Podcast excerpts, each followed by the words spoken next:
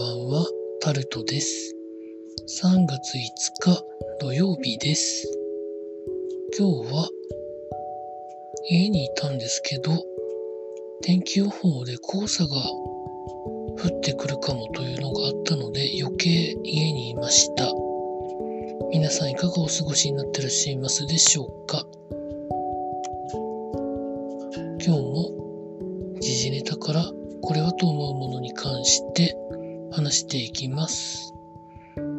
ロシアとウクライナの話に関して一部の都市で住民避難のために戦闘が一時停戦を発表しているところがあるそうなんですけど一部のところでは戦闘が続いているというところもあったりするそうでどうなのかなということが記事になってます。まあ、ウクライナから難民で周辺国にたくさんの人が出てるみたいですけど EU とか EU 非加盟国とかどんな対応していくんでしょうかねこれまでみたいなアフリカから船に乗ってやってくるとか中東からやってくる人とは全く性格が違ってくるのでどんな対応していくのかが気になりますね。続いて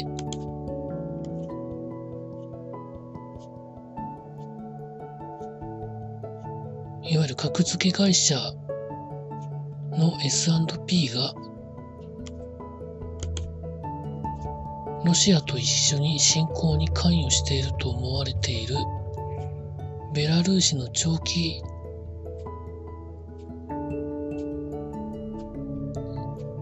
いろんな格付けを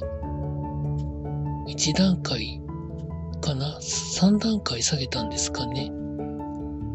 だということが記事になってます。信用が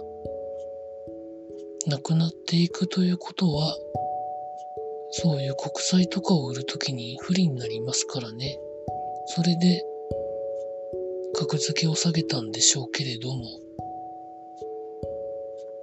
こういう格付け会社っていうのは公開されてる情報で一応判断するとは聞いてるんですけどなんか裏情報とか持ってそうな気がするんですけどどんなもんなんでしょうかね。続いて大阪でコロナの宿泊療養者から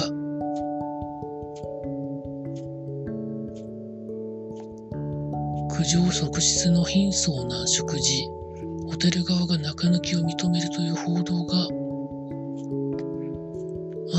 ですけどもしかしていろんなところでやってるんじゃないかということで調べていってるうちにアパホテルが似たようなことをやっているということを認めるという報道があったということが記事になってます。記事の中には写真でいわゆるアパ社長カレーが載ってたりするんですけど今のオミクロン株で療養しているような方っていうのは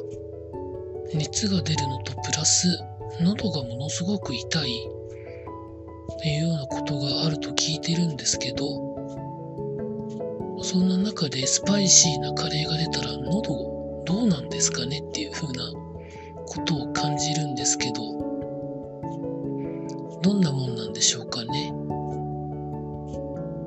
国は地方へ支給さしている。コロナ宿泊療養者への食事代は1食1500円で算定して使わなかった部分は生産する仕組みになっているんですけど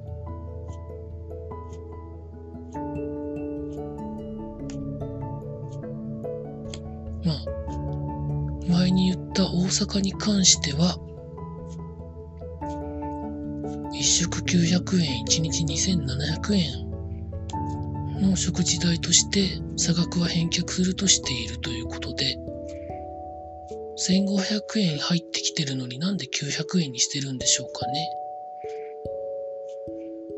なんかすごい不思議ですよね。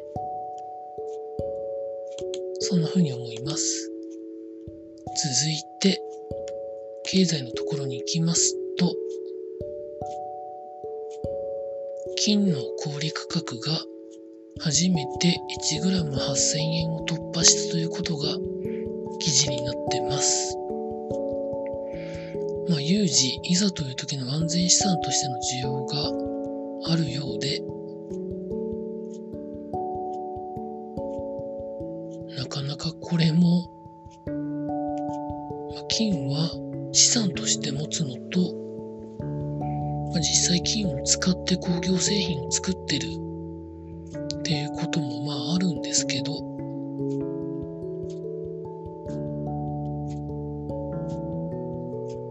まあどうなっていくんでしょうかね。続いて SMBC 日興証券の件について、まあ、動きがあってということで記事になってました。詳しくは、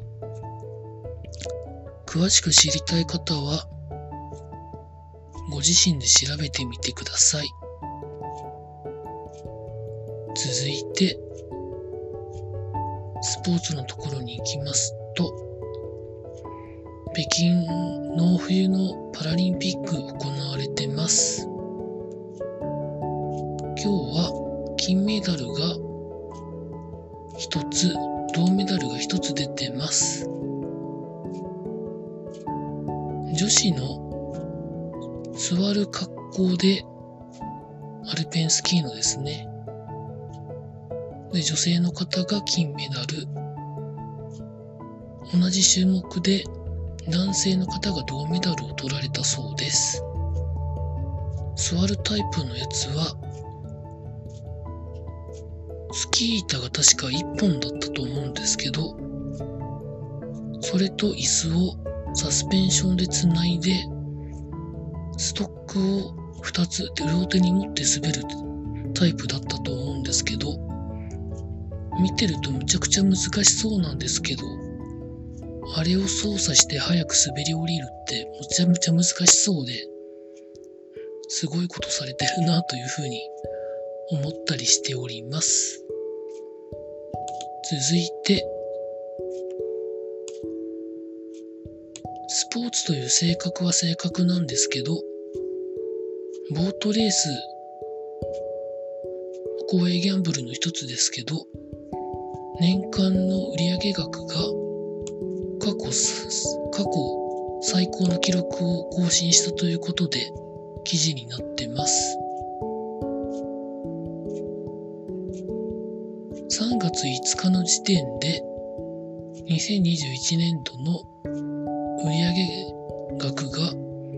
2兆2168億3216万1100円に達したということで。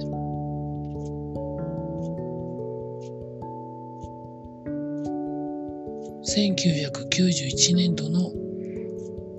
2兆2137億4629万900円を上回ったということで、30年ぶりに最高額を更新したということだそうです。要因としては、コロナに関連してステイホームが